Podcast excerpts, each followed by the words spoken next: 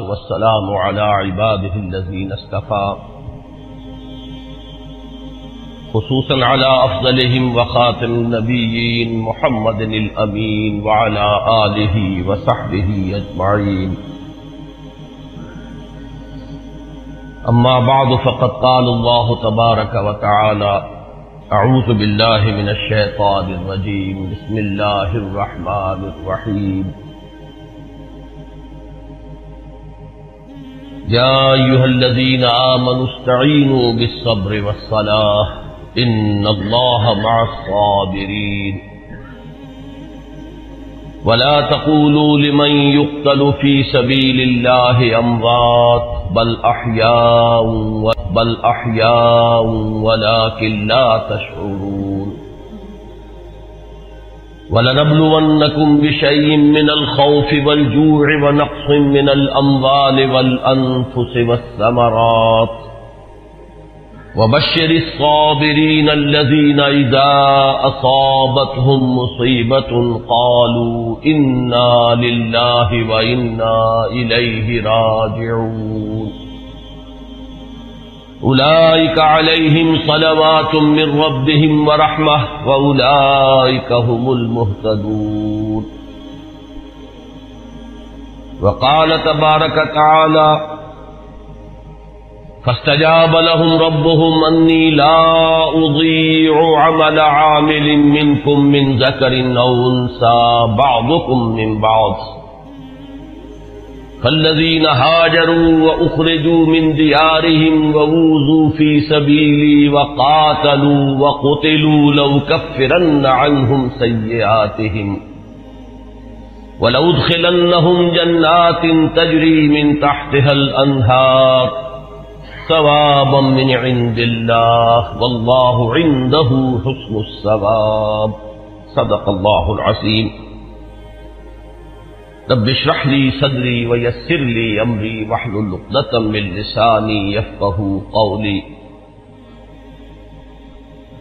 اللهم ربنا الهمنا رشدنا واعذنا من شرور انفسنا اللهم ارنا الحق حقا وارزقنا اتباعه وارنا الباطل باطلا وارزقنا اجتنابه. اللهم وفقنا لما تحب وترضى. اللهم وفقنا أن نجاهد في سبيلك بأموالنا وأنفسنا اللهم ارزقنا شهادة في سبيلك آمين يا رب العالمين حضرات، آج ذوالحجہ کی پچیس تاریخ ہے اور ہمارے ہاں کچھ تاریخوں کا جو اختلاف ہے، اس کی روح سے ہو سکتا ہے کہ چھبیس ہو۔ آج سے تیرہ سو چوراسی برس قبل، تقریباً آج کے دن، حضرت عمر فاروق رضی اللہ تعالی عنہ پر قاتلانہ حملہ ہوا تھا۔ اس لیے کہ بعض روایات میں چھبیس دلہج کا تعین ہوا ہے۔ اور بعض میں الفاظ یہ آئے ہیں کہ ذوالحجہ کے چار دن باقی تھے۔ جس دن کے حضرت عمر رضی اللہ تعالی عنہ پر یہ قاتلانہ حملہ ہوا۔ حج سے واپسی کو ابھی چند ہی دن ہوئے تھے۔ اور اسی سفر حج کے دوران حضرت عمر رضی اللہ تعالی عنہ نے ایک موقع پر زمین پر لیٹ کر اور ہاتھ آسمان کی طرف پھیلا کر اللہ سے دعا کی تھی کہ پروردگار، میری ذمہ داریاں بہت بڑھ گئی ہیں۔ اب میرے اعضاء میں ذوف ہے۔ میں کمزوری محسوس کر رہا ہوں۔ ریت بہت بڑھ گئی ہے، جس کی ذمہ داری ہے۔ تو مجھے تو اپنے پاس بلا لے اور اٹھا لے اس سے پہلے۔ کہ میں اپنی ان ذمہ داریوں کے بارے میں مسئول بن جاؤں اور ان کا حق ادا نہ کر سکوں۔ تو روایات میں آتا ہے کہ اس کے بعد چند ہی دن اس دنیا میں انہوں نے بسر کیے ہیں، اس کے بعد یہ قاتلانہ حملہ ہوا۔ تین دن آپ زندگی اور موت کی کشمکش میں مبتلا رہے ہیں۔ ابو لولو فیروز ایک مجوسی ایرانی غلام تھا۔ حضرت مغیرہ ابن شعبہ کا رضی اللہ تعالی عنہ۔ حضرت عمر نے خاص قاعدہ بنایا ہوا تھا، غیر مسلموں کے مدینے میں داخلے پر پابندی تھی۔ حضرت مغیرہ ابن شعبہ نے خاص طور پر سفارش کر کے حضرت عمر سے اجازت حاصل کی، ابو لولو فیروز کے لیے کہ اسے مدینے میں آ کر کام کرنے کی اجازت دی جائے۔ اس لیے کہ وہ بہت سے فنون سے واقف ہے حضرت عمر نے اجازت دے دی۔ چند دنوں کے بعد وہ فریادی بن کر حاضر ہوا حضرت عمر رضی اللہ تعالیٰ عنہ کی خدمت میں کہ میرے آقا جو ہے حضرت مغیرہ ابن شعبہ رضی اللہ تعالی عنہ، وہ مجھ سے بہت زیادہ ٹیکس وصول کرتے ہیں۔ یعنی یہ معاملہ تھا کہ جو غلام ہوتے تھے وہ اپنا کام کرتے تھے لیکن اپنی آمدنی میں سے ایک حصہ وہ اپنے ان آقاؤں کو دیتے تھے کہ جن کی وہ غلامی میں تھے۔ تو حضرت مغیرہ ابن شعبہ نے جو مقدار مقرر کی دو درہم روزانہ، اس پر اس نے احتجاج کیا کہ یہ بہت زیادہ ہے۔ حضرت عمر رضی اللہ تعالیٰ عنہ نے اس سے سوال کیا کہ تم کیا کیا کام جانتے ہو؟ جب اس نے گنوائے کہ میں یہ یہ کام جانتا ہوں تو حضرت عمر نے فیصلہ کیا کہ پھر یہ دو درہم روزانہ زیادہ نہیں۔ اس پر وہ بہت غضبناک ہوا۔ حضرت عمر نے بھی اسے ایک فرمائش کی کہ میرے لیے ایک ایسی چکی بنا دو جو ہوا سے چلتی ہو اور وہ آٹا پیسے۔ تو اس نے اسی غصے میں یہ کہا کہ ہاں آپ کے لیے تو میں ایسی چکی بناؤں گا جس کی یاد رہتی دنیا تک باقی رہے۔ اس پر حضرت عمر نے جب وہ چلا گیا تو جو لوگ مجلس میں حاضر تھے، ان سے آپ نے فرمایا کہ یہ شخص مجھے قتل کی دھمکی دے گیا ہے۔ لیکن نوٹ کیجیے کہ اسلام نے جو نظام دیا ہے نوع انسانی کو، وہ نظام جو محمد الرسول اللہ صلی اللہ علیہ وسلم نے عطا فرمایا، اور جیسا کہ میں نے بارہا عرض کیا ہے کہ اگر اس کو پوری طرح شباب میں دیکھنا ہو للی ان بلوم جسے کہتے ہیں انگریزی میں، ایک پھول پوری طرح کھل گیا۔ ہو اگر وہ نظام اس کیفیت میں آپ دیکھنا چاہیں تو وہ در حقیقت خلافت عمر فاروق کا دور ہے، رضی اللہ تعالی عنہ۔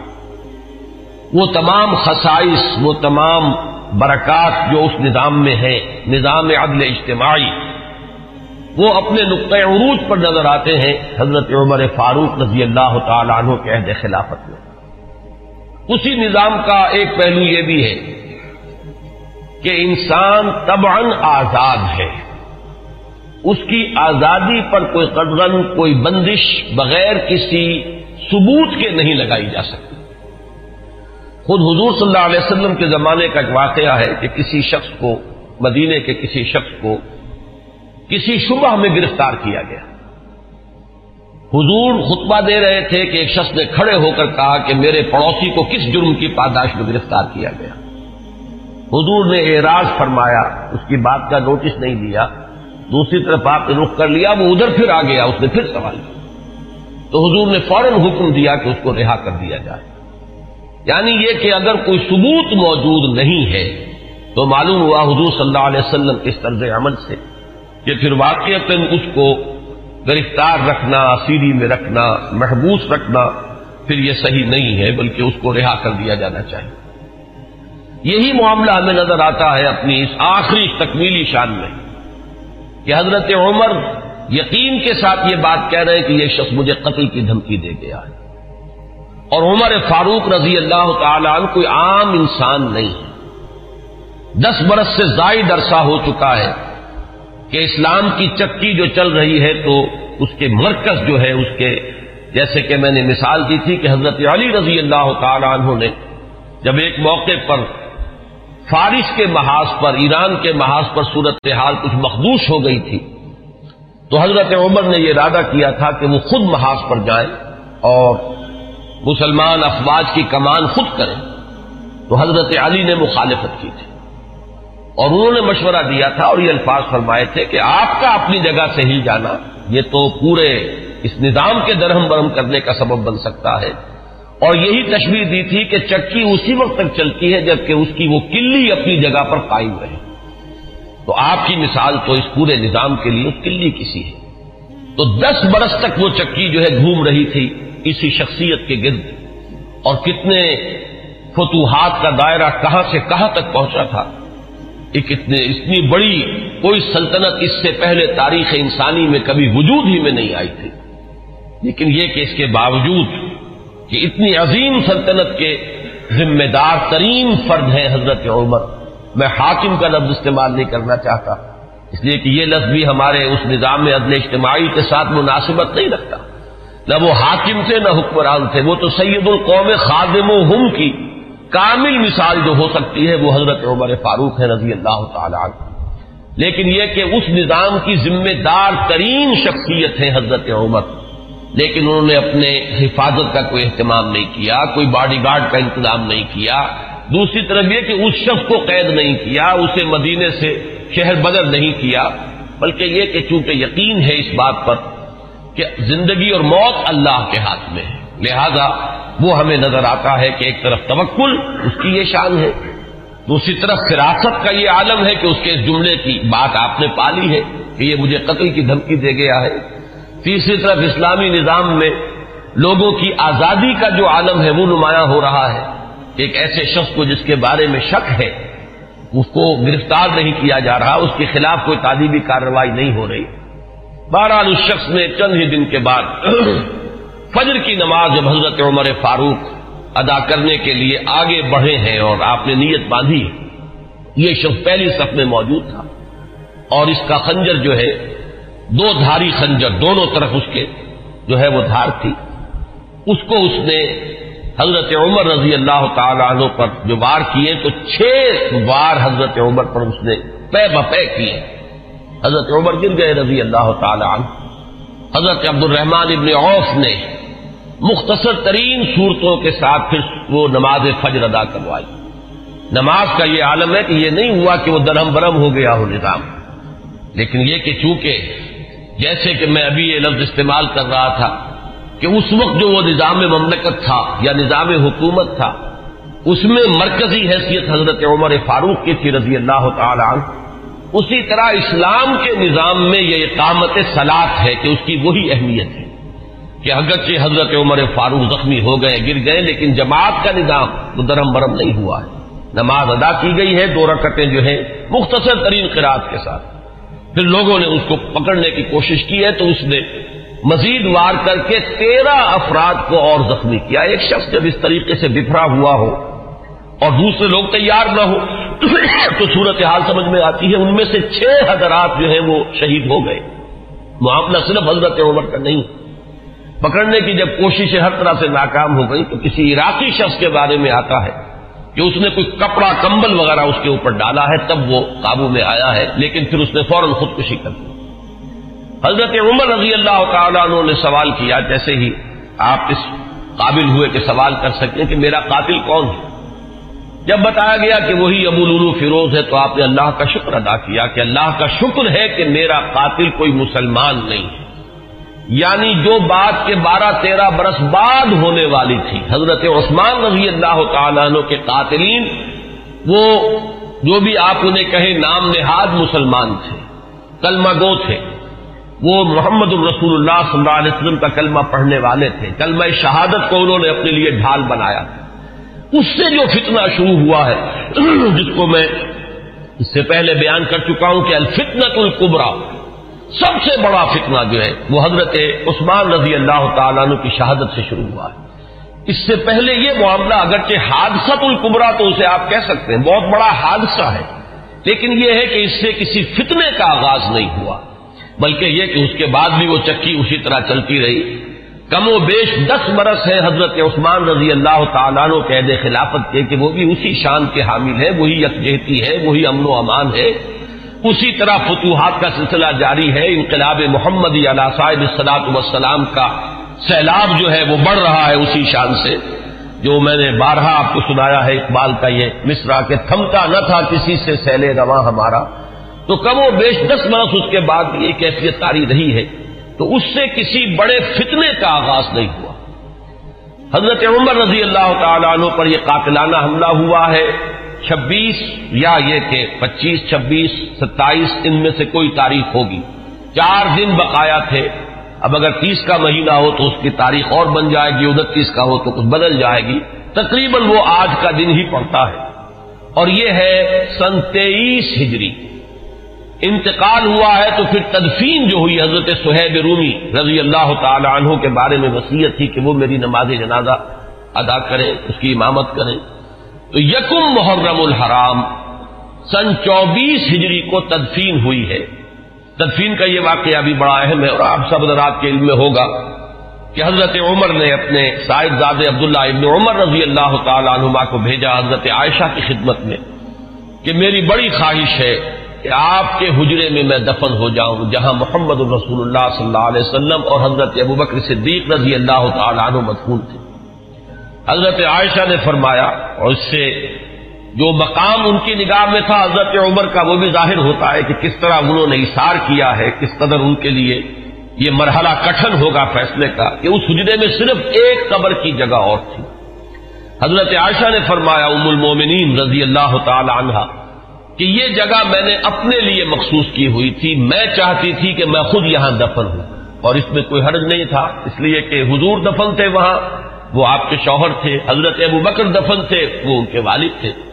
لیکن میں عمر کو اپنی ذات پر ترجیح دیتی ہوں، لہذا میں اجازت دیتی ہوں کہ حضرت عمر کو وہاں دفن کر دیا جائے۔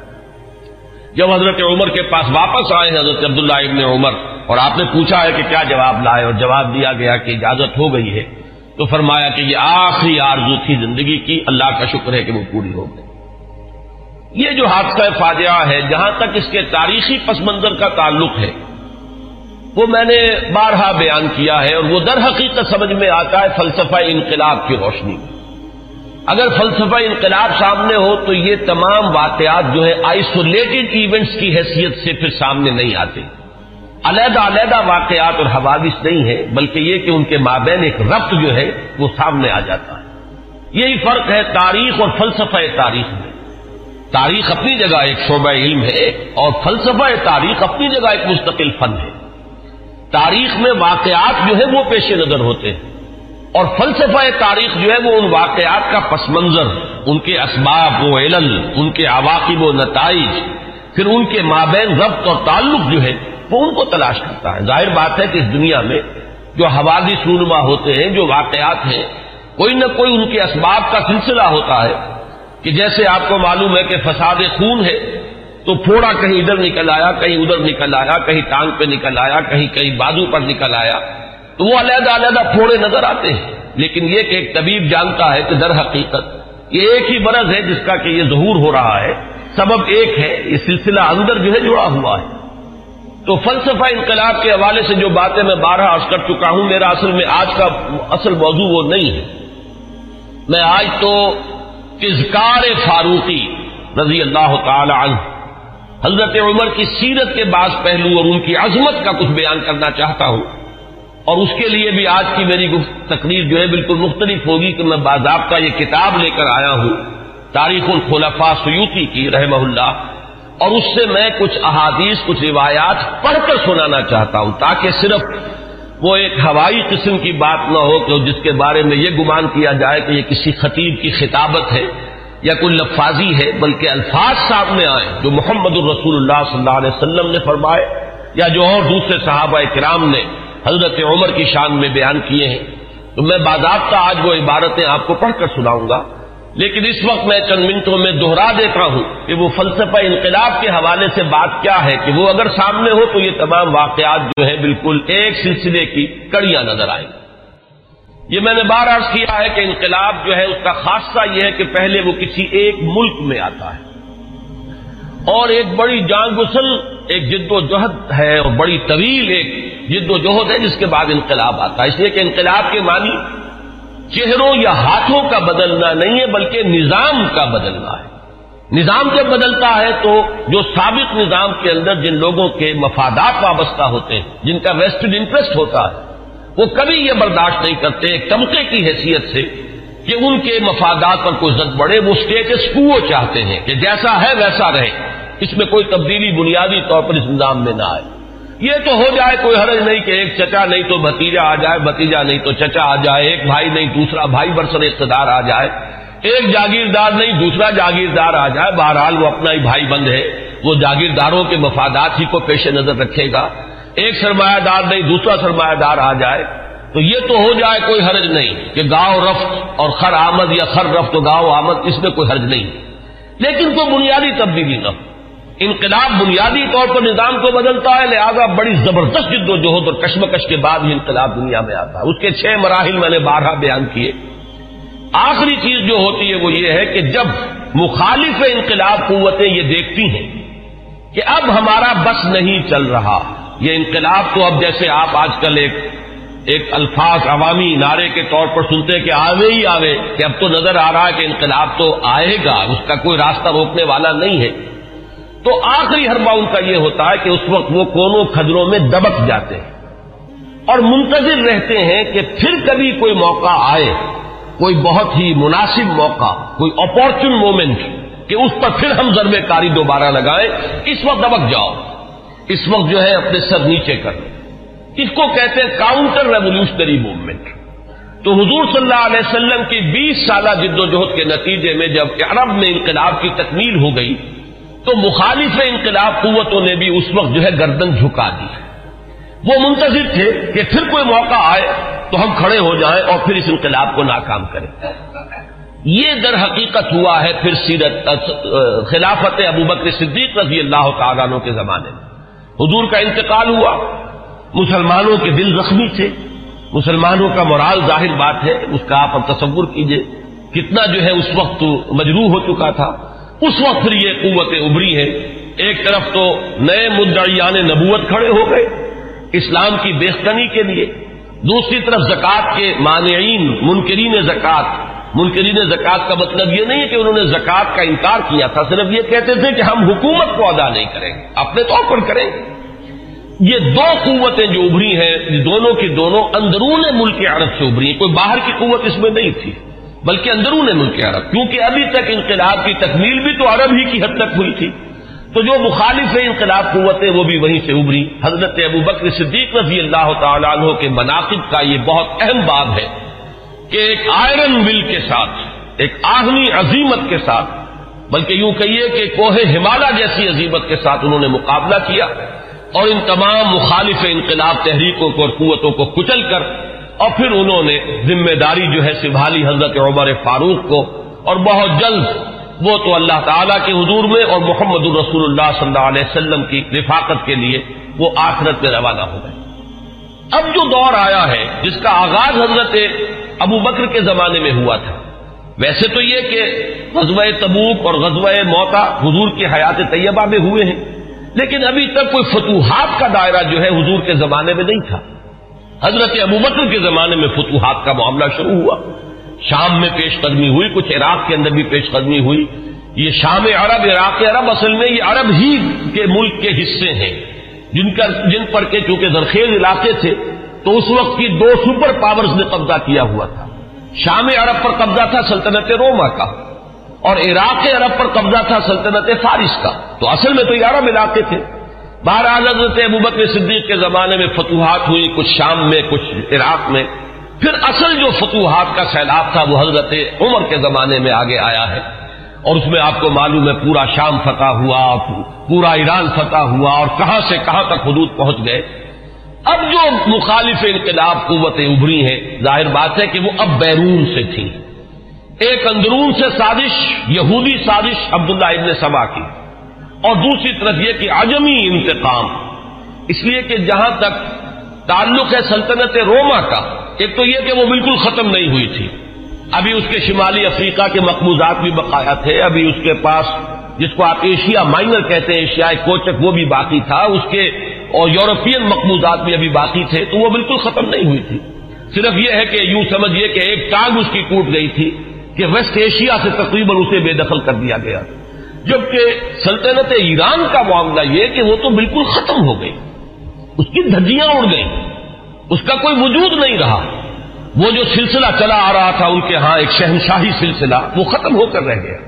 اس اعتبار سے جو اصل رد عمل ہوا ہے، اس اس مرحلے پر وہ ایران کی طرف سے ہوا ہے۔ ایرانی ویسے بھی شاہ پرست اور نسل پرست لوگ ہیں۔ ان کے اندر اپنی نسل کی برتری کا اور عربوں کی تحقیر کا جذبہ جو ہے یہ ہمیشہ سے پایا جاتا ہے کہ عربوں کو وہ کچھ تسلیم کرنے کو تیار ہی نہیں تھی اب جب حضرت عمر کے ہاتھوں یہ معاملہ ہوا اور سلطنت کسرا جو ہے پارا پارا ہو گئی اور اس کا سلسلہ ختم ہو گیا، تو در حقیقت اب دوسرا انتقام جو ہے وہ آیا ہے یہ باہر سے۔ اور یہ جو معاملہ تھا حضرت عمر کی شہادت کا، یہ کوئی آئسولیٹڈ فیکٹ نہیں ہے۔ آئسولیٹڈ ایونٹ نہیں ہے، اگرچہ جیسے اس کو میں نے بیان کیا، واقعات تو یہی ہیں۔ اس سے زیادہ جو ہے اس کا کوئی ثبوت تو تاریخ کے اندر جو ہے ہمیں نہیں مل سکے گا۔ لیکن یہ ہے کہ یہ سب کو معلوم ہے کہ جو گورنر تھا ایک ایرانی، وہ اس کی پشت پر تھا۔ اور اس گورنر ہی کی شہ پر اس نے یہ سارا اقدام کیا ہے۔ اور مجوسی تھا، ایرانی تھا۔ اس نے انتقام لیا ہے حضرت عمر فاروق رضی اللہ تعالی عنہ سے۔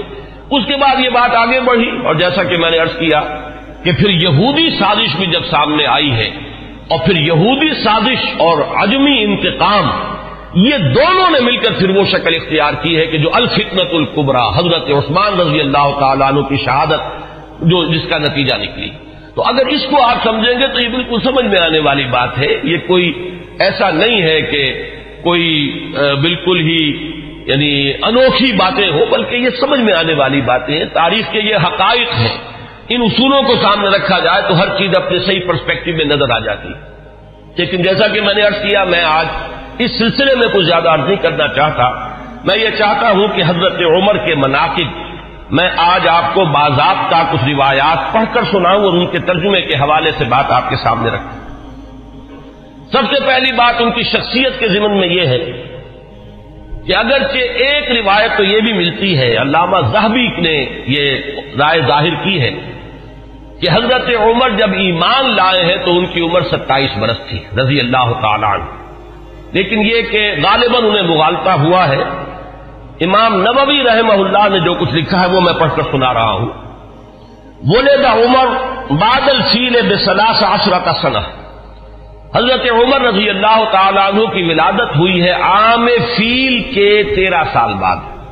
یہ آپ کو معلوم ہوگا کہ عام الفیل جو ہے جس سال کے ابراہ نے حملہ کیا تھا خانہ کعبہ پر، وہ آیا تھا لے کر مکے پر چڑھائی کے لیے اپنے ہاتھیوں کے ساتھ اپنا ایک لشکر جرار لے کر آیا تھا۔ اسی سال حضور کی ولادت باسعادت ہوئی۔ تیرہ برس بعد حضرت عمر کی ولادت ہے، گویا کہ جب آفتاب نبوت طلوع ہوا ہے یعنی جبکہ وہی کا آغاز ہوا ہے، تو حضرت عمر رضی اللہ تعالیٰ عنہ کی عمر ستائیس برس تھی۔ اور چھٹے سال اس پہ بالکل اتفاق ہے۔ کہ چھٹے سال نبوت میں یعنی جبکہ حضور صلی اللہ علیہ وسلم کو آغاز وہی کو آپ پر چھ برس ہو چکے تھے، اس سال یہ ایمان لائے۔ اس میں کسی اختلاف کی گنجائش نہیں ہے، بلکہ یہ کہ حضرت حمزہ رضی اللہ تعالیٰ عنہ کا بھی، کیونکہ سال ایمان لانے کا سال وہی ہے۔ لہذا اس میں ذرا سا مجھے آج تحقیق کرنی پڑی تو معلوم ہوا کہ حضرت حمزہ پہلے ایمان لائے ہیں، حضرت عمر بعد میں۔ فرق جو ہے وہ صرف تین دن کا ہے۔ حضرت حمزہ تین دن قبل ایمان لائے ہیں اور حضرت عمر رضی اللہ تعالی عنہ یہ تین دن کے بعد ایمان لائے تو جس وقت وہ ایمان لائے ہیں، اس کا مطلب یہ ہے کہ تینتیس برس عمر تھی حضرت عمر رضی اللہ تعالی عنہ کی۔ اور جب آپ کا انتقال ہوا ہے، شہادت ہوئی ہے، تو تریسٹھ برس عمر تھی اور یہ وہی عمر ہے جس میں کہ حضور صلی اللہ علیہ وسلم کا انتقال ہوا اور حضرت ابو بکر کا انتقال ہوا۔ یعنی جو قرب اور اعتبارات سے ہے، صاحبین کو، شیخین کو جو بھی آپ انہیں کہیں، حضرت ابو بکر، حضرت عمر رضی اللہ تعالی عنہما، ان دونوں کی جو مشابہتیں حضور کے ساتھ ہیں، وہ اس پہلو سے بھی ہیں کہ اس دنیاوی زندگی جو ہے، اس کا کی وہی مقدار ہے۔ اتنے ہی عرصے حضور اس دنیا میں رہے ہیں، اس حیات دنیاوی میں، اور اتنے ہی عرصے حضرت ابو بکر اور حضرت عمر رضی اللہ تعالی عنہما۔ اس کے بعد چند الفاظ جو امام نبوی کے ہیں وہ میں آپ کو پڑھ کر سنا رہا ہوں۔ وہ کان من اشراف قریش قریش کے انتہائی جو باعزت گھرانے ہیں ان میں سے ان کا تعلق ہے۔ یہ بنو عدی سے تعلق رکھتے تھے۔ اور آٹھویں پشت میں حضور کے ساتھ سلسلہ نصب حضرت عمر فاروق رضی اللہ تعالیٰ عنہ کا مل جاتا ہے۔ وہ الہ کانت سفارت فی جاہلیہ اب ان کا جو مقام جاہلیت میں تھا۔ اس میں بھی سمجھیے ایام جاہلیت سے مراد ہے اسلام لانے سے پہلے جو ان کا مقام اپنے اس نظام میں تھا، جو قبائلی نظام تھا عرب کے اندر۔ قریش میں ان کی حیثیت کیا تھی؟ تو وہ الہ کانت سفارت فی جاہلیہ کانت قریش ازا وقات الحرب بین اور بین و بین غیر باسو سفیرن۔ اے رسول و ازا نافر منافر اور فاخر مفاخر باسو منافر اور مفاخرہ۔ اب یہ قبائلی زندگی کا پورا نقشہ اس عبارت میں آ گیا ہے کہ جہاں کہیں کوئی جنگ ہوتی تھی، جھگڑا ہوتا تھا قریش کا، خود اپنے اندر دو گھرانوں کے مابین یا قریش کا بحثیت قبیلہ کسی دوسرے قبیلے سے، تو حضرت عمر کو سفیر کی حیثیت سے بھیجا جاتا تھا۔ یہ ان کا مقام اور اگر کہیں کوئی مفاخرت ہو جاتی تھی، کہیں کسی بڑے شاعر اور خطیب نے کھڑے ہو کر وہ اپنے قبیلے کے جو ہے مفاخر بیان کیے تو وہاں پر پھر مقابلے کے لیے بھی استفاقوں کے لیے بھی حضرت عمر کو بھیجا جاتا تھا۔ تو یہ ان کا مقام اپنی اس زندگی میں تھا۔ یہیں پر نوٹ کر لیجیے کہ حضرت ابوبکر صدیق رضی اللہ تعالیٰ عنہ کے بارے میں بھی میں نے آپ کو بتایا کہ اسلام لانے سے قبل قریش میں ان کا یہ مقام تھا کہ دیت کے فیصلے وہ کرتے تھے۔ قبائلی زندگی میں سب سے زیادہ نازک معاملہ ہوتا ہے مقدمات قتل کا فیصلہ۔ اور ظاہر بات ہے کہ اگر کہیں اپنے گھرانوں کے اندر ہی قتل کا معاملہ ہو گیا ہے، تو جان کے بدلے، جان کے بجائے اس میں کوشش کی جاتی تھی کہ جو بھی خون بہا ہے وہ دے کر تو جو قاتل ہے کیونکہ اپنے ہی قبیلے کا فرد ہے، اس کی جان بچائی جائے۔ اب اس میں تعین کرنا کہ کتنا خون بہا ہو۔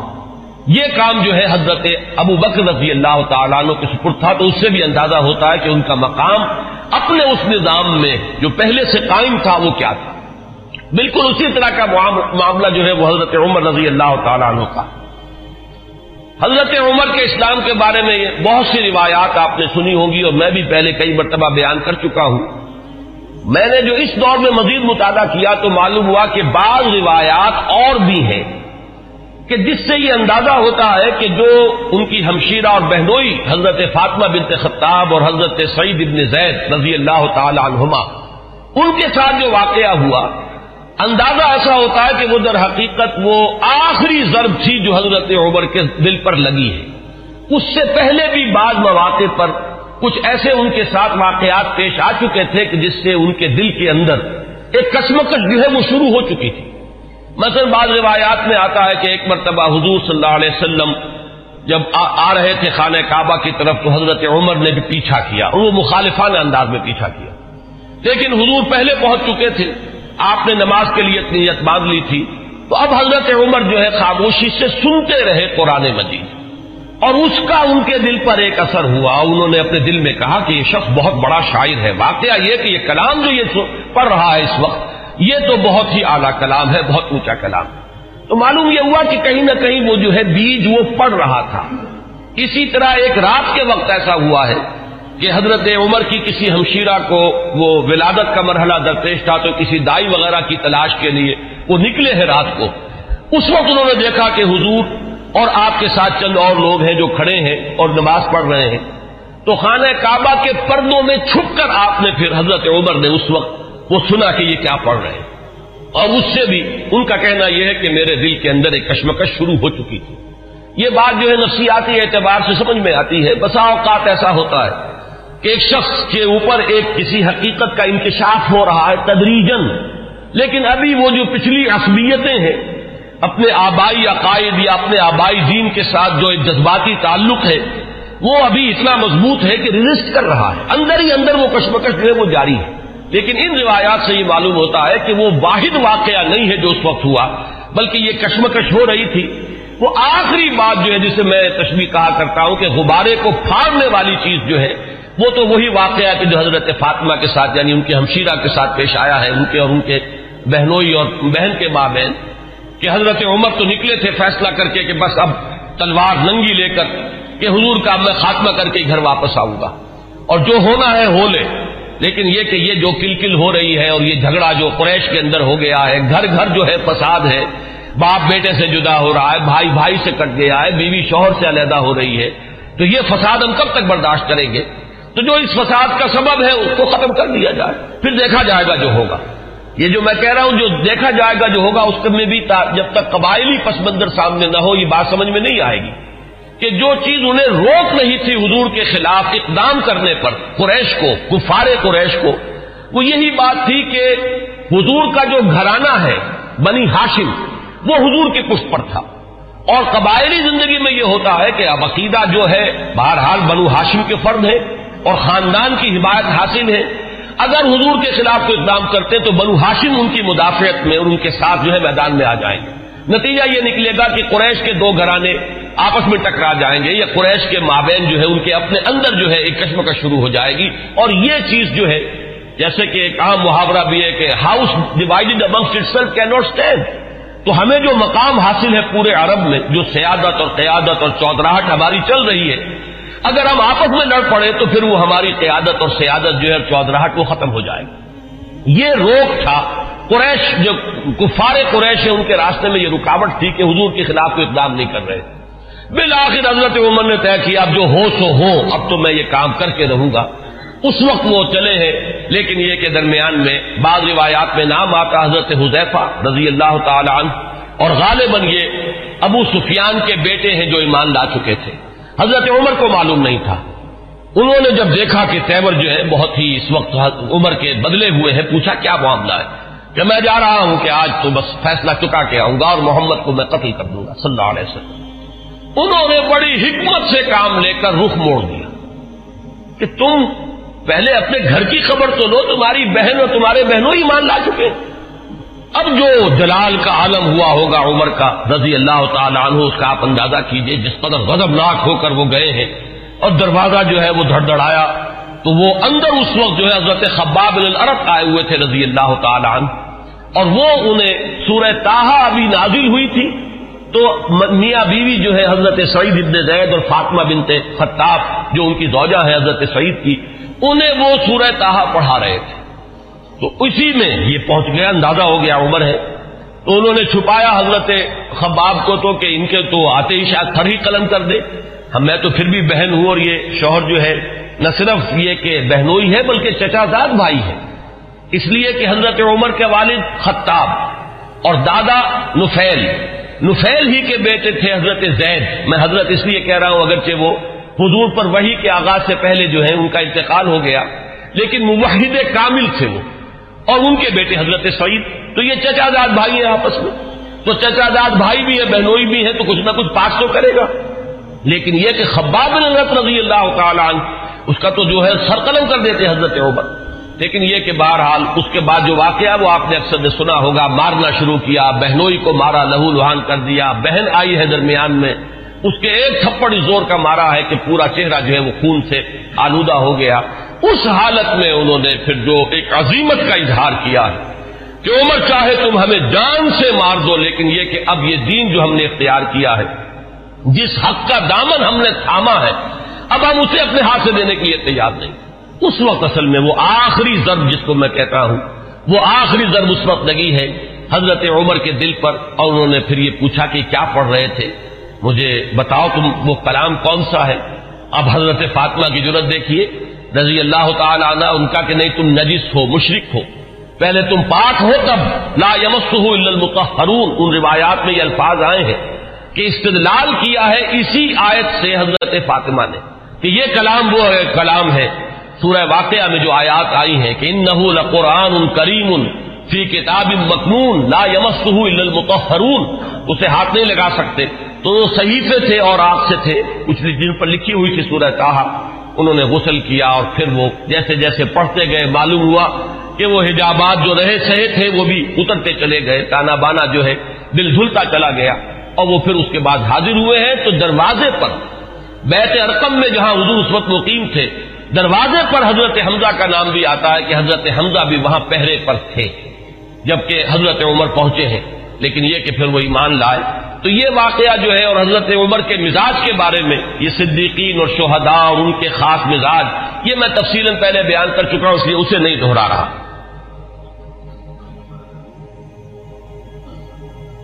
حضرت عمر کا جو مقام ہے صحابہ کرام میں، اس کے بارے میں، علامہ سیوتی بلکہ یہ کہ یہ علامہ نبوی جو شارع ہیں مسلم شریف کے، ان کے الفاظ میں اب آپ کو سنا رہا ہوں۔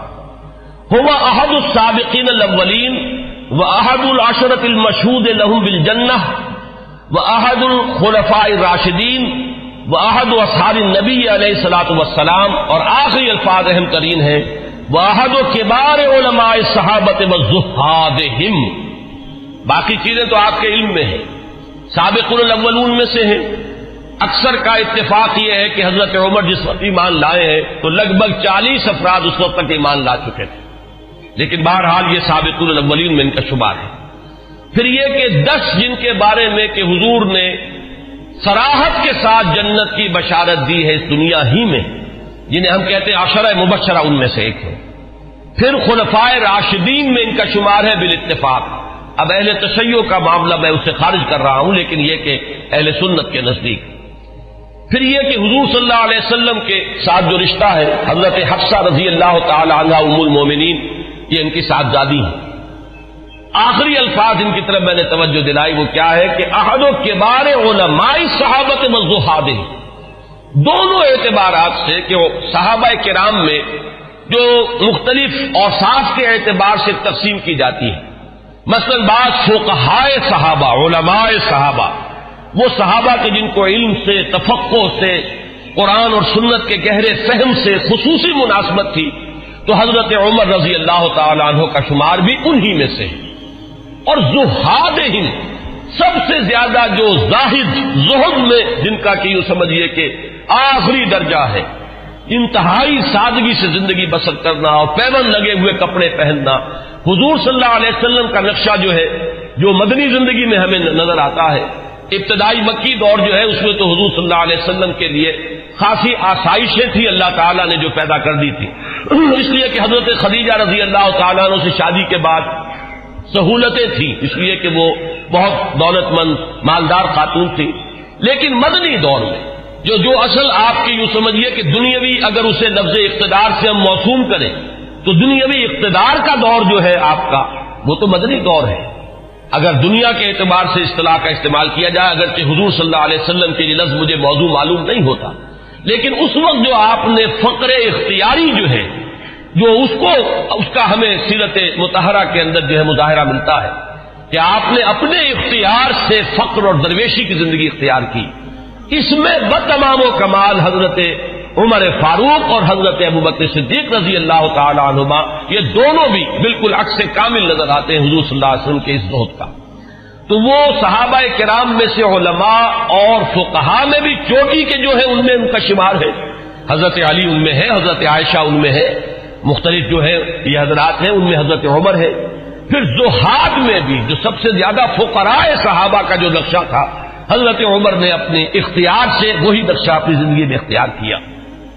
کل پانچ سو انتالیس احادیث ہیں جو حضرت عمر سے بڑھوی لیکن جو خاص بات نوٹ کرنے کی ہے کہ ان سے جو اجل صحابہ ہے جلیل قدر صحابہ حضرت عثمان نے ان سے روایت کی، حضرت علی نے ان سے روایت کی، حضرت طلحہ نے ان سے روایت کی، سعد ابن ابی وقاص نے ان سے روایت کی عبد الرحمان ابن عوف ان سے روایت کرنے والے ہیں۔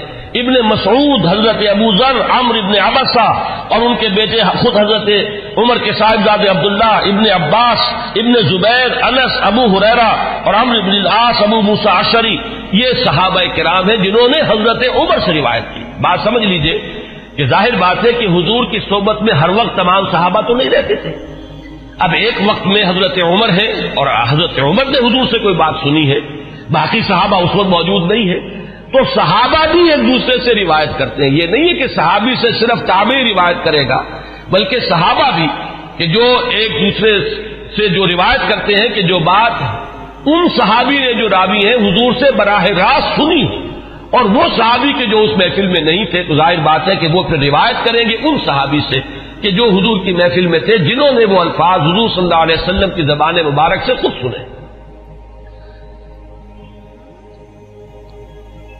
دو روایات اب میں آپ کو سنا رہا ہوں، حضرت عمر کے اسلام کے ضمن میں جو حضور کی دعا منقول ہے۔ ایک دعا جو ہے اس میں مشہور ہے، عام طور پر حضرت عمر کے موضوع پر، سیرت کے موضوع پر جو تقریریں آپ نے سنی ہوں گی، ان میں آپ کی سننے میں آئی ہوگی ایک دوسری ہے، وہ بھی میں چاہتا ہوں کہ آج آپ سن لیں۔ پہلی روایت امام ترمزی رحمت اللہ علیہ لائے ہے اور اس کے راوی حضرت عبداللہ ابن عمر ہے رضی اللہ تعالی عنہما۔ ان نبی علیہ السلاۃ وسلام قال حضور صلی اللہ علیہ وسلم نے فرمایا اللہ عز الاسلام بأحب هذين الرجلين اليك بعمر بن الخطاب او بأبي جهل بن هشام اور اسی روایت کو تبرانی نے حضرت ابن مسعود اور حضرت انس رضی اللہ تعالی عنہما سے روایت کیا۔ گویا کہ یہ تین روایتیں ہیں، لیکن یہ کہ صنعت کے اعتبار سے جو حضرت امام ترمزی کی روایت ہے، وہ چونکہ اونچی ہے، لہذا متن اس کا دیا ہے۔ باقی یہ روایت جو ہے، دبرانی لائے ہے حضرت عبداللہ ابن مسعود سے اور حضرت انس سے رضی اللہ تعالیٰ عنہ کہ اے اللہ، ان دو اشخاص میں سے جو تجھے محبوب ہو اس کے اسلام کے ذریعے سے اسلام کو عزت عطا فرما۔ کون ہے وہ دو اشخاص؟ حضرت عمر رضی اللہ تعالی عنہ۔ عمر ابن الخطاب اور عمر ابن ہشام. ابو جہل اس کی اصل میں کنیت ہے. نام اس کا عمر تھا. یہ عمر ہے، وہ عمر ہے.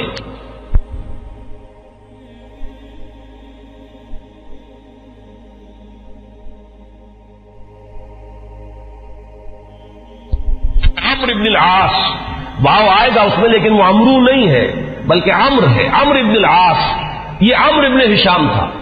میں اس سے پہلے بیان کر چکا ہوں کہ حضور نے ان دونوں کو کیوں سامنے رکھا؟ یہ ذہن میں رکھیے، اس کو میں اس وقت یہاں بیان نہیں کروں گا کہ شخصی اوصاف کے اعتبار سے شجاعت، بہادری، جس چیز کو تسلیم کر لے، پھر اس کے لیے گردن کٹوانے کے لیے تیار ہو جانا۔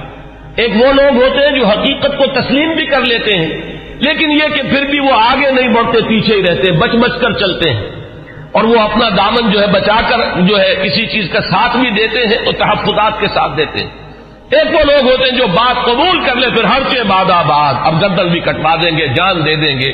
ان اعتبارات سے مشابہت ہے۔ حضرت عمر کی شخصیت میں اور ابو جہل کی شخصیت میں اس نے بھی گردن کٹوا دی بل فیل اپنے اس دین باطل کے لیے۔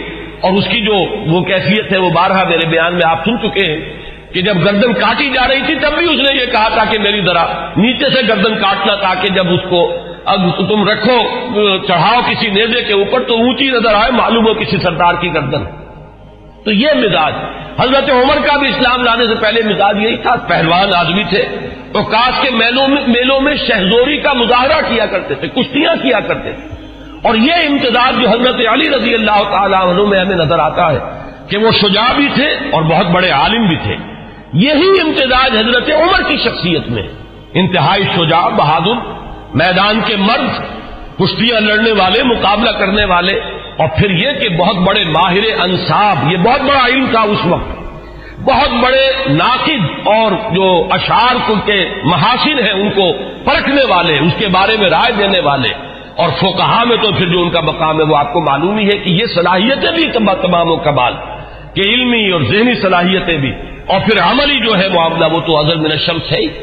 تو اس اعتبار سے ابو جہل ایک پہلو سے مشابہ تھا، اگر وہ بھی ایمان لے آتا۔ اور سورہ الق جو ہے قرآن مجید کے تیسویں پارے میں، جس میں شروع میں پانچ آئے تھے وہ ہے کہ جو تقریباً اجماع ہے کہ وہ اولین وہی ہے جو حضور پر ہوئی ہے۔ اس میں جس شخص کا ذکر ہے وہ یہی ابو جہل۔ ہے کہ اگر یہ شخص ایمان لے آتا تو کیا ہوتا؟ ارائے کا انکزب علم عالم بے اللہ یارا یہ شخص جو ہے جو حضور صلی اللہ علیہ وسلم کی مخالفت میں قبر بستا ہے، اگر یہی شخص کہیں اسلام لے آتا، تو واقعہ یہ کہ وہ عمر ثانی ہوتا پھر۔ حضرت عمر رضی اللہ تعالیٰ عنہ کے انداز کی اس کی شخصیت بھی ہوتی۔ تو یہ روایت جو ہے، یہ تو بارہ آپ نے سنی ہوگی، اب ایک اور روایت میں آپ کو سنا رہا ہوں۔ اس کو امام حاکم نے حضرت عبداللہ ابن عباس رضی اللہ تعالیٰ عنہ سے روایت کیا ہے۔ اور اس کو امام تبرانی بھی لائے ہیں۔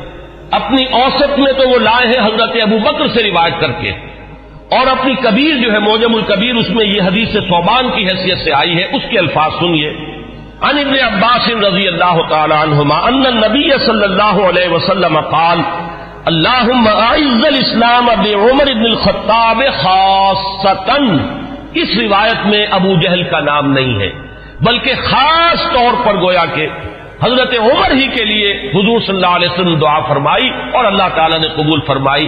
اسی لیے ہمارے ہاں علماء حضرت عمر کے لیے لفظ استعمال کیا کرتے مراد رسول، کہ جن کے لیے خاص طور پر حضور صلی اللہ علیہ وسلم نے دعا کی ہے اور اللہ تعالیٰ نے آپ کی دعا کو شرف قبول عطا فرمایا ہے اور حضرت عمر ابن الخطاب کو ایمان کی توفیق عطا فرمائی۔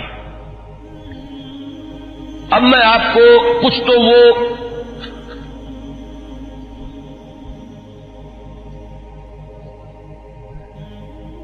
اس سے پہلے کہ میں حضور صلی اللہ علیہ وسلم نے جو مناقب بیان فرمائے ہیں حضرت عمر کے، وہ بیان کروں۔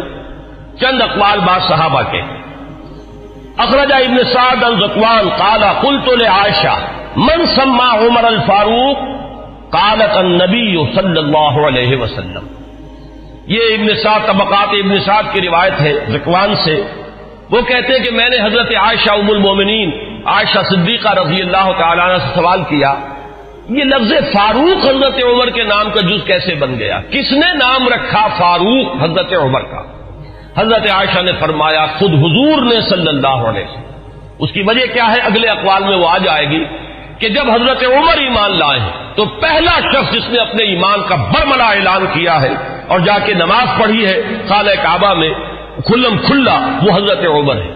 گویا کہ انہوں نے حق و باطل کے مابین ایک حد فصل قائم کر دی۔ یا یوں کہیے کہ دو ادوار ہیں مکی دور میں۔ ان دو ادوار میں حد فاصل ہے، فرق کر دینے والے حضرت عمر ہے باقی بات صحابہ کے اقبال میں آپ کو اور سنا رہا ہوں، تاکہ ان کی بھی آپ کے سامنے جو کنٹینٹ ہے واضح ہو جائے۔ واخر ابن ماجہ والحاکم عن ابن عباس رضی اللہ عنہما۔ امام ابن ماجہ، یہ تو آپ کو معلوم ہے کہ سہائے ستہ میں شامل ہے۔ اور امام حاکم نے روایت کیا ہے، حضرت عبداللہ ابن عباس رضی اللہ تعالی عنہما سے۔ تعالی وہ فرماتے ہیں، لما اسلم عمر رضی اللہ عنہ نزل جبرائیل، فقال، یا محمد صلی اللہ علیہ وسلم، لقد استبشر اہل السماء باسلام عمر۔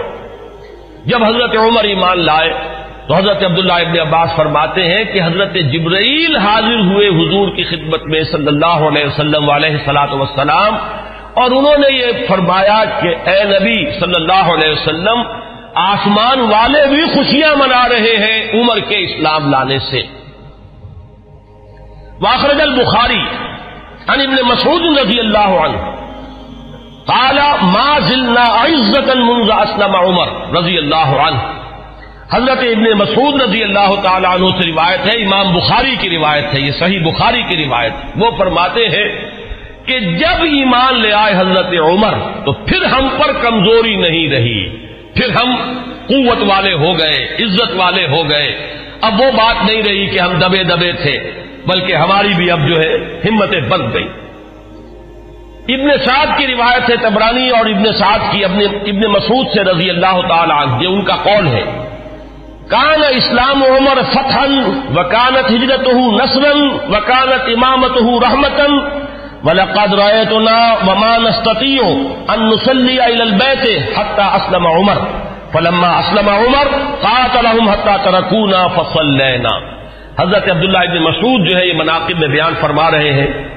حضرت اس عمر کا اسلام لانا گویا کہ اسلام کی فتح تھی۔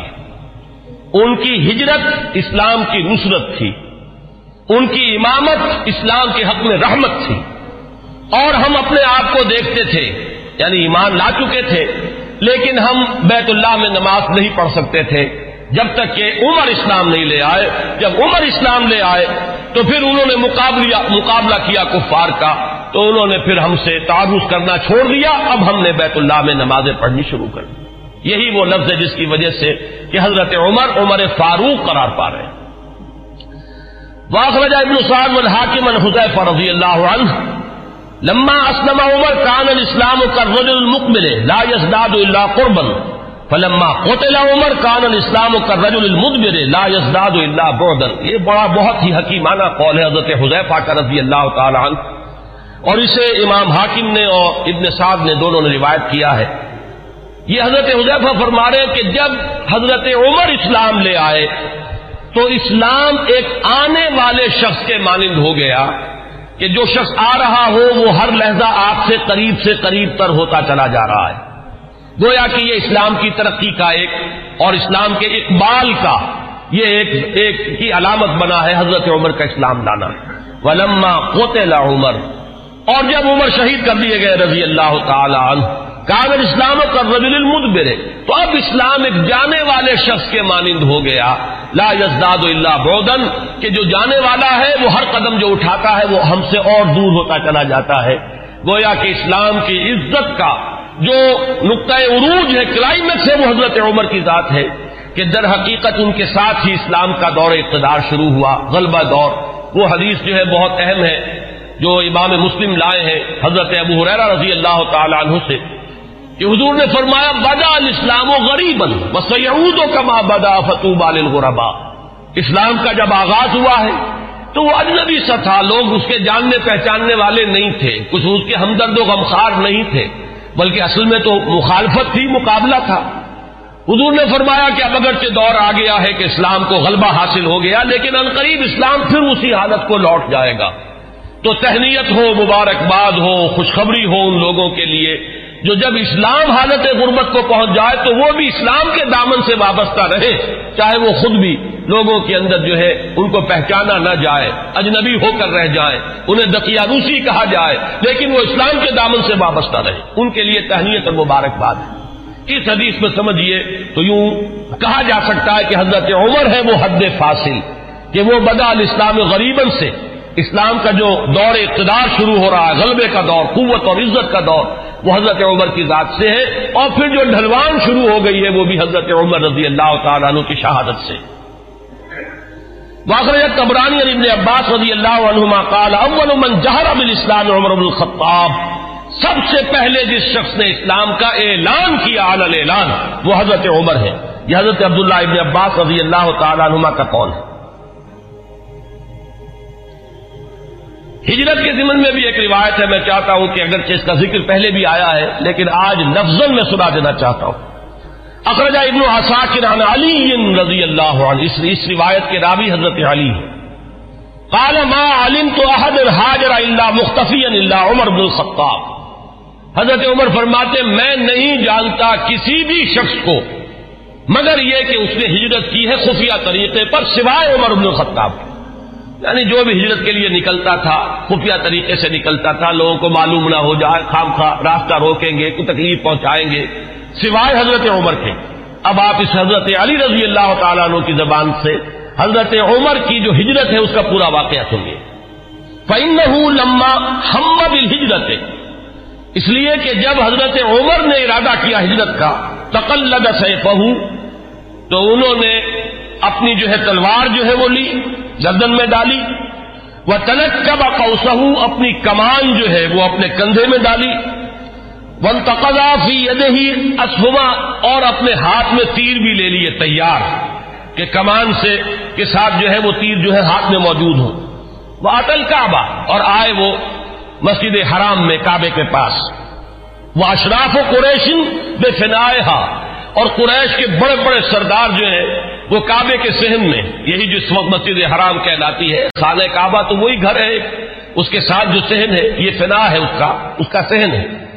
فتح سب تو سات چکر لگائے۔ حضرت عمر رضی اللہ تعالیٰ نے اسی کیفیت کے اندر خانہ کعبہ کے۔ ساتھ ہی آپ کو معلوم ہوگا اشوات ہوتے ہیں جب عمرے کے لیے یا حج کے اندر جب بھی وہ تباہ کیا جاتا تو ساتھ ہے۔ سما صلاح رکھاتے ان مقام پھر مقام ابراہیم کے پاس آ کر پورے سکون سے دو رکعتیں پڑھیں۔ سما عطا ہلکا ہوں واحد واحد پھر جو لوگ بیٹھے ہوئے تھے، ایک ایک کے پاس آ کر انہوں نے کہا، فقالت شاہد الوجوہ۔ لوگ چہرے جو ہے وہ وہ کملا گئے، عزت ختم ہوئی۔ اور اس کے بعد فرمایا، من اراد ان تسکلا ہوں ام ہوں اور یہی تما ولد ہوں اور کر ملا گوجت ہوں جس شخص کی بھی یہ خواہش ہو کہ اسے روئے اس کی ماں اور یتیم ہو جائے اس کے بچے اور بیوہ ہو جائے اس کی بیوی، فل یلکنی ورا حادل وادی، تو وہ آئے اور اس وادی کے پیچھے ذرا مجھ سے مقابلہ کر لے۔ یہ اعلان کر کے ذرا الفاظ غور کیجیے، جس کا بھی ارادہ ہو، جو چاہتا ہو کہ اسے اس کی ماں روئے اور اس کے بچے یتیم ہو جائے اور اس کی بیویاں یا بیوی جو ہے وہ بیوہ ہو جائے تو ذرا آ جائے میرا مقابلہ کر لے۔ فرمایا حضرت علی فرماتے، فما تب احدن ان میں سے کسی کو یہ ضرورت نہیں ہوئی کہ وہ حضرت عمر کا پیچھا کرتا۔ اس کے بعد اب چند احادیث میں آپ کو سنا رہا ہوں جو حضرت عمر کی شان میں، اگرچہ امام سیوتی نے تو یہ بہت سے اس میں نقل کیے ہیں، لیکن میں یہ چاہتا ہوں کہ صرف سہا کی جو روایات ہے وہ آپ کو سناؤں۔ باقی یہ کہ ابن عساکر اور حاکم مختلف اور تبرانی یہ جو یعنی کتابیں حدیث کی ہیں، جن کا درجہ بہرحال وہ نہیں ہے، وہ آپ میں سے جس کو بھی شوق ہوگا، وہ اس کو اپنے طور پر مطالعہ کر لے گا۔ لیکن یہ روایات جو ہیں، یہ تو متفق علیہ۔ اخرج شیخان ان ابی حریرہ رضی اللہ عنہ۔ اب یہ حضرت امام بخاری اور امام مسلم دونوں کی یعنی کا اتفاق ہے اس روایت پر۔ کالا حضرت ابو حرا فرماتے کال نبی علیہ السلاۃ وسلام حضور صلی اللہ علیہ وسلم نے فرمایا، بینا انا نائم کہ اسی اسنا میں کہ میں سویا ہوا تھا رہے تو نہیں فل جنہ میں نے اپنے آپ کو جنت میں پایا۔ یہ خواب کا ذکر فرما رہے حضور۔ فیضم رہا تم تتوق علاج جانب قصر، تو میں نے دیکھا کہ ایک عورت، ایک خاتون ہے، ایک بہت بڑا قصر ہے، محل ہے، اس کے ساتھ کوئی لون ہوگا پائن باغ ہوگا، اس میں وہ وضو کر رہی ہیں۔ کل تو لمن حاضل قصر؟ میں نے پوچھا، فرشتوں سے پوچھا ہوگا آپ نے، کس کا ہے یہ محل؟ قانون عمر تو مجھے بتایا گیا کہ یہ عمر کا محل ہے۔ فضکر تو غیرت تک اب یہ بات بھی حضور فرما رہے حضرت عمر سے کہ عمر، اس وقت مجھے تمہاری غیرت کا احساس ہوا کہ گویا کہ وہ تمہاری زوجہ ہیں جنت میں، جن کو میں نے دیکھا۔ تو مجھے اندازہ ہوا تمہاری تو بڑی غیرت ہے تمہاری طبیعت میں کہ میں نے تمہاری بیوی کو دیکھا اس وقت۔ تو حضرت فربل تو مدبرم تو میں تمہاری غیرت کا خیال کر کے فوراً وہاں سے پلٹ گیا، ہٹ گیا۔ فبکا عمر، حضرت عمر اس پر رو پڑے۔ وہ کالا علیہ کا یا رسول اللہ۔ تو انہوں نے فرمایا کہ حضور کیا میں آپ سے غیرت کروں گا؟ کیا اس کا کوئی امکان ہے کہ میری غیرت جو ہے وہ آپ کے معاملے کے اندر اس طریقے سے جانے؟ بہرحال اس حدیث نے حضرت عمر کا جو مقام ہے اس کو واضح کیا۔ پھر سنیے، اخرج شیخان عن ابن عمر اللہ رسول اللہ صلی اللہ علیہ وسلم قال یہ بھی متفق علیہ روایت ہے۔ حضور نے فرمایا، بینا انا نائم شریف تو۔ میں ایک سویا ہوا تھا خواب ہی میں میں نے پیا یعنی لبن، کیا پیا؟ دودھ پیا۔ حتیٰ اندر ریا یجری من اسفاری اتنا پیا اتنا پیا کہ وہ جو اس کے تر و تازگی اس سے پیدا ہوئی، میں نے محسوس کیا کہ اس کا اثر میرے ناخونوں تک پہنچ گیا۔ وہ تازگی جو ہے یا وہ قوت جو حاصل ہوئی اس سے وہ میرے ناخونوں سے ٹپک رہی ہے، بہ رہی ہے۔ سمن آول تو ہوں عمر، پھر میں نے وہ پیالہ جو ہے وہ عمر کو دے دیا۔ کالو فما بنتا ہوں یا رسول اللہ، صحابہ نے پوچھا، حضور آپ نے اس خواب کی کیا تعبیر کی؟ قال العلم، حضور نے فرمایا، وہ پیالہ، وہ علم کا پیالہ ہے، جس سے میں نے شیر ہو کر پیا اور پھر میں نے وہ پیالہ عمر کے حوالے کر دیا اور اس نے اس سے پیا۔ پھر سنیے تیسری حدیث اخرج شیخان، پھر اس حدیث کے راوی بھی۔ دونوں ہیں امام بخاری، امام مسلم۔ ان ابی سعید الخدری رضی اللہ عنہ۔ حضرت ابو سعید خدری فرماتے ہیں، قال سمیت النبی صلی اللہ علیہ وسلم۔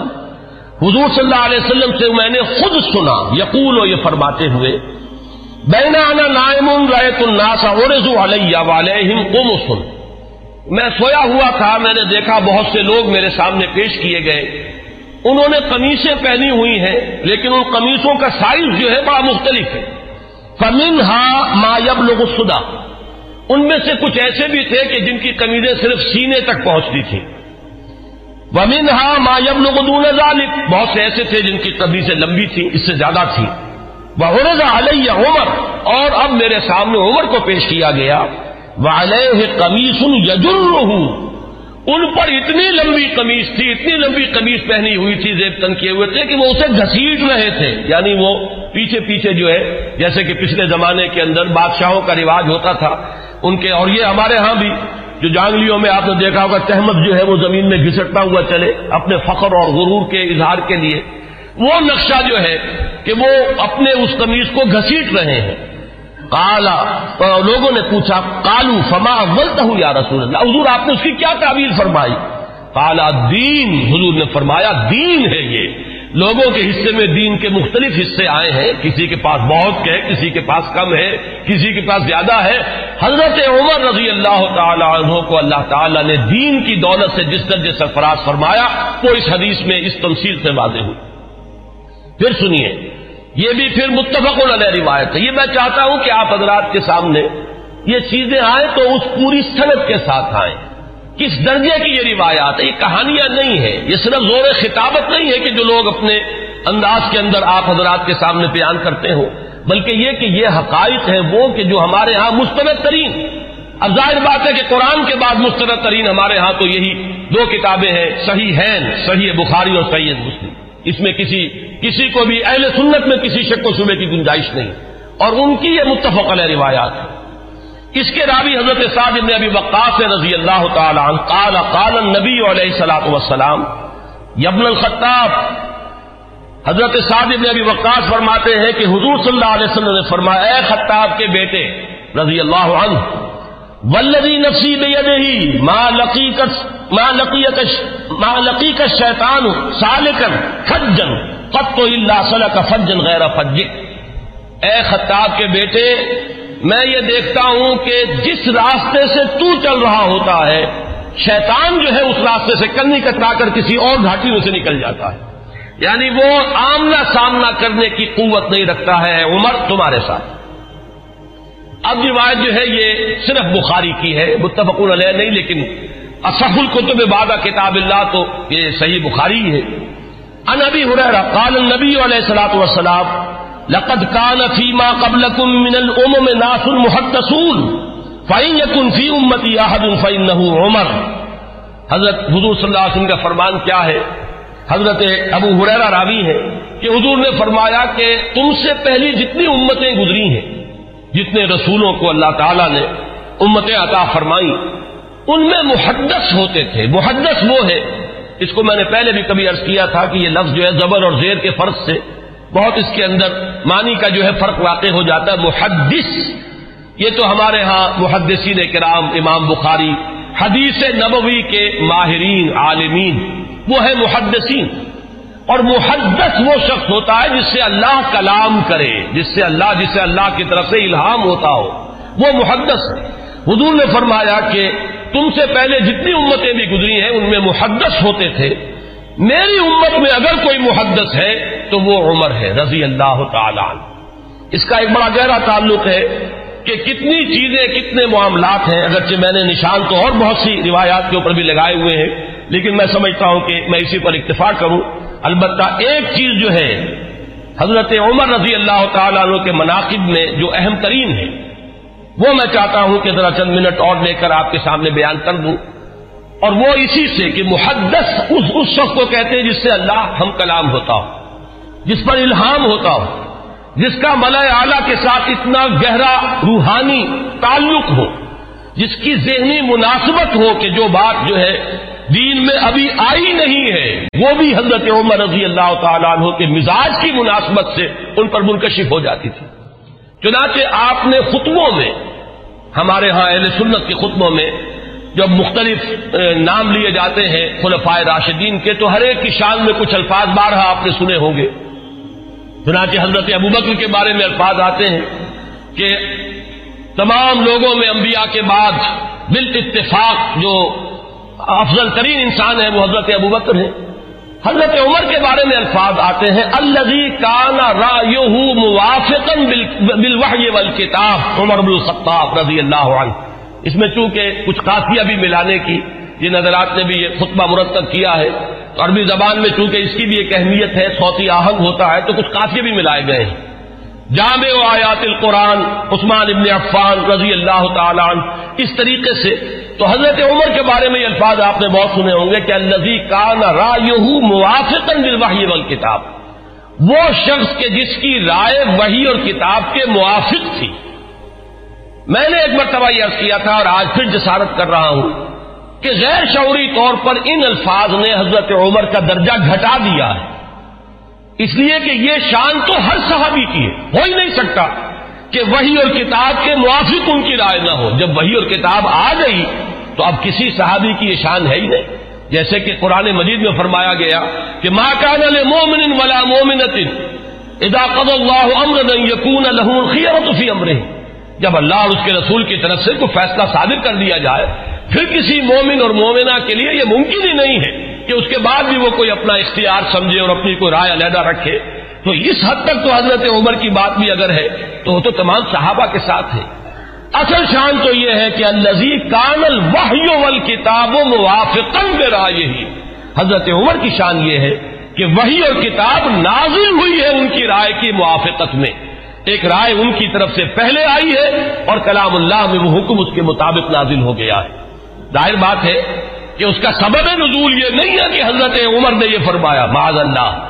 لیکن یہ کہ وہ موافقت، نزول سے قبل کی مناسبت، وہ ذہنی اور باطنی اور روحانی اور قلبی جو مناسبت حضرت عمر کو حاصل تھی، اس حقیقت کے ساتھ، اس کی وجہ سے جو بات آپ کے ذہن میں آتی تھی، اسی کے مطابق قرآن مجید میں پھر حکم نازل ہو جاتا تھا۔ امام عبداللہ شہبانی نے اکیس اس کی مثالیں دی ہیں۔ جس کو کہ یہاں اس وقت جو ہے میں ظاہر بات ہے کہ نقل نہیں کر سکتا، ان میں سے پانچ چھ جو بہت اہم ہے وہ میں گنوا رہا ہوں۔ سب سے پہلی بات یہ کہ حضرت عمر نے یہ فرمایا تھا، عرض کیا تھا حضور صلی اللہ علیہ وسلم سے، لو تخذنا من مقام ابراہیم مسلح حضور کیا ہی اچھا ہو اگر ہم مقام ابراہیم کو اپنی جائے نماز بنائیں، ہم یہاں پر نماز ادا کیا کریں۔ فنزلت اور اس کے بعد یہ آیت نازل ہو گئی وہ تخذو میں مقام ابراہیم مسلح یہ الفاظ جو ہے تقریباً بالکل وہی ہے کہ جن جو الفاظ حضرت عمر نے اپنے قول میں استعمال کیے تھے، بالکل اسی کے مطابق یہ وہی نازل ہوئی۔ اسی طرح دوسری بات، حضرت عمر ہیں جنہوں نے حضور صلی اللہ علیہ وسلم سے فرمایا، عرض کیا تھا، یا رسول اللہ ید خلو الفاجر فلاں عمر تہن یا کہ حضور آپ کے گھروں میں مومن بھی آتے ہیں، منافق بھی آ جاتے ہیں، نیک بھی آتے ہیں اور فاجر قسم، فاسق قسم کے لوگ بھی آ جاتے ہیں، تو کیا ہی اچھا ہو اگر آپ اپنی ازواج کو پردے کا حکم دیں۔ فنزلت آیت الحجاب، اس کے بعد جو ہے وہ حجاب والی آیت نازل ہو گئی۔ نمبر تین۔ بھائی، تمام نساء النبی علیہ السلاۃ وسلام فی الغیرہ الٹو حضرت عمر یہ فرماتے ہیں کہ جب حضور صلی اللہ علیہ وسلم کے ازواج متحرات نے وہ ایک ایکا کر لیا تھا، یہ واقعہ ہے جو آتا ہے سیرت میں۔ حضور صلی اللہ علیہ وسلم سے نان نفتے کے مطالبے کے لیے کہ کچھ ہمارا بھی جو ہے روزینہ بڑھا دیا جائے، کچھ ہمارے لیے بھی وسعت ہو جانی چاہیے۔ جیسے حضرت فاطمہ حاضر ہوئی تھی حضور کی خدمت میں کہ اب تو عام لوگوں کے گھروں کے اندر جو ہے بڑی خوشحالی ہے تو مجھے بھی کوئی کنیز یا غلام عنایت ہو جائے۔ اسی طرح ازواج متحرات کا معاملہ ہے، انہوں نے بھی اسی دلیل سے کہ اب تو عام لوگوں کے گھروں کے اندر بڑی خوشحالی ہو گئی ہے۔ تو کچھ نہ کچھ ہمیں بھی وسعت اور کشادگی کا انتظام کر دیا جائے۔ تو جب یہ معاملہ ہوا تو حضرت عمر نے یہ کہا تھا، جو جو الفاظ فرمائے تھے، اس کے مطابق وہ آیت نازل ہوئی۔ اثار ابا ان تلق کلنا یوگ دلا ازواجن خیر امن کلنا۔ یہ تیسری مثال ہے۔ چوتھی مثال، بدر کے اسیروں کے ضمن میں جب مشورہ ہوا حضرت عمر کی رائے یہ تھی کہ ان سب کو قتل کیا جائے۔ نہ صرف یہ کہ قتل کیا جائے، بلکہ جو بھی رشتہ دار ہو کسی اسیر کا، مسلمانوں میں سے قریب ترین رشتہ دار، وہ اپنے ہاتھ سے اسے قتل کرے۔ اگرچہ حضور صلی اللہ علیہ وسلم پر تو آپ کو معلوم ہے کہ غلبہ تھا، رافت، رحمت، شفقت، نرمی۔ اسی لیے قرآن مجید میں دو جگہ وہ آیت نازل ہوئی ہے کہ حضور سے فرمایا، اللہ نے کہ نبی، آپ کی نرمی کے یہ لوگ حقدار نہیں ہیں، یہ کفار اور منافقین۔ آپ کی نرمی اہل ایمان کے حق میں ہو، تو کیا کہنے ہیں؟ مطلوب ہے۔ لیکن یہ آپ کی اس نرمی سے جو بیجا فائدہ اٹھا جاتے ہیں کفار و منافقین، تو ذرا آپ اپنی طبیعت میں ان کے لیے سختی پیدا کیجیے یا نبی جاہد الکفار اول منافقین مغلوس علیہ دو جگہ پر یہ آیت آئی ہے۔ سورہ تحریم میں بھی ہے، سورہ توبہ میں بھی ہے۔ تو وہی بات جو ہے یہاں پر ہوئی تھی کہ حضور کی طبیعت میں بھی غلبہ تھا اور حضرت ابو بکر، انتہائی رقیق القلب حضور صلی اللہ علیہ وسلم کی سیرت کے اس اعتبار سے عکس کامل، وہی شفقت اور رحمت اور ہم امتی بے امتی ابو بکر وہ شد ہوں فی امر اللہ عمر۔ وہی معاملہ یہاں تھا تو بہرحال جب یہ فیصلہ ہو گیا کہ انہیں فدیہ لے کر چھوڑ دیا جائے تو پھر قرآن مجید میں جو آیت نازل ہوئی سورہ انفال میں ہے، وہ آپ کے علم میں ہوگا کہ اس میں توثیق ہوئی حضرت عمر کی رائے کی۔ اسی طریقے سے شراب کی حرمت کے ضمن میں حضرت عمر رضی اللہ تعالیٰ عنہ نے پہلے سے کہنا شروع کر دیا تھا اور بار بار وہ دعا کرتے تھے، اللہ، اس شراب کے ضمن میں تو تو آخری اور حتمی اور جو فیصلہ کل حکم ہے وہ نازل فرما دے۔ تو اس کے بعد اللہ تعالیٰ نے اس کی آخری حرمت کا جو ہے وہ فیصلہ فرمایا۔ اس کی جو آیت جو ہے وہ نازل ہوئی۔ ایک اور اہم مقام ہے۔ یہ ابن ابھی حاتم لائے اپنی تفسیر میں حضرت انس سے۔ کالا کالا عمر اور حضرت عمر رضی اللہ تعالیٰ نے خود اس کے رامی ہیں۔